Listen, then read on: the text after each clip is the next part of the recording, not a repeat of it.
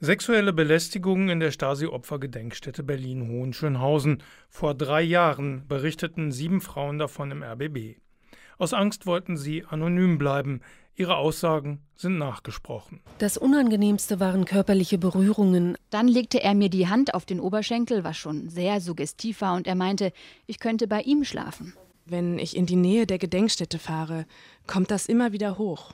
Mittlerweile sind Konsequenzen gezogen worden. Der Täter wurde entlassen und auch Gedenkstättendirektor Hubertus Knabe musste seinen Hut nehmen. Doch der wehrte sich, sprach von einer politischen Intrige des linken Berliner Kultursenators. Die Opposition im Berliner Abgeordnetenhaus griff das auf und initiierte einen parlamentarischen Untersuchungsausschuss. Nach anderthalb Jahren liegt der Redaktion RBB24 Recherche nun exklusiv der Abschlussbericht vor. Tenor Gedenkstättenleiter Knabe habe bei der Aufklärung der Affäre massiv versagt, die betroffenen Frauen nicht geschützt und auch zahlreiche andere Managementfehler gemacht. Der zuständige Stiftungsrat habe kaum anders gekonnt, als ihn zu entlassen.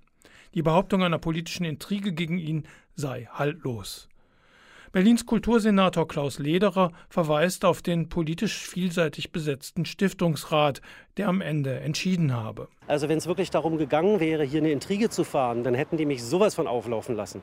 Aber es war doch unterm Strich so, dass wirklich alle Mitglieder des Stiftungsrates übereinstimmend der Überzeugung waren, so geht es nicht weiter. Ich weiß, dass wir als Stiftungsrat gehandelt haben, wie wir handeln mussten. Ich würde es auch wieder so tun. Die Opposition aus CDU, FDP und AfD bleibt trotzdem bei der Intrigenthese.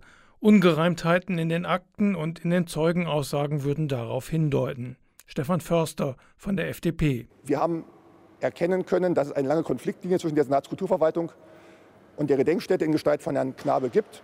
Am Ende kann man schon sagen, Herr Knabe war ein Dorn im Auge. Es ist irgendwie die Geschichte auch einer lang geplanten Absetzung, die sich über viele Jahre entsprechend hinzieht. Die Ausschussvorsitzende Sabine Bangert von den Grünen sieht das ganz anders. Also es ist so, dass äh, die Beweislast wirklich erdrückend ist. Wir hatten wirklich, äh, außer der Aussage von Herrn Dr. Knabe, haben wir wirklich äh, Zeuginnen und Zeugen gehört, die deckungsgleich die Vorwürfe bestätigt haben. Und insofern kann man da, glaube ich, nicht zum anderen Schluss kommen. Eigentlich, so die Ausschussmitglieder von SPD, Grünen und Linken, war es völlig unnötig, einen Untersuchungsausschuss zu einer einzelnen Personalie einzurichten und rund eine halbe Million Euro dafür auszugeben. Aber jetzt hat er vielleicht doch eines gebracht, Präventionsvorschläge für die Zukunft. Wir haben Empfehlungen formuliert, weil wir festgestellt haben, dass nicht überall in den Einrichtungen des Landes auch das allgemeine Gleichbehandlungsgesetz umgesetzt wird. Und insofern denke ich, ist nochmal wichtig, da wirklich zu sensibilisieren. Einer, der völlig unverdächtig ist, in irgendeiner Art voreingenommen zu sein, ist Dieter Dombrowski. Er war Spitzenpolitiker der Brandenburger CDU, selber Stasi-Opfer und hat als Mitglied des Stiftungsrats zum Schluss auch für die Entlassung Knabes gestimmt. Sein Fazit? Ich bedauere den ganzen äh, Werdegang, äh, aber am Ende gibt es Mitarbeiter und Mitarbeiter, die einen Anspruch darauf haben, dass sie in einem angstfreien Raum arbeiten können. Und auch aufgrund von meiner persönlichen Geschichte kann ich sagen, ich bin bei Fragen von Menschenrechten und Menschenwürde nicht zu einem Millimeter kompromissbereit.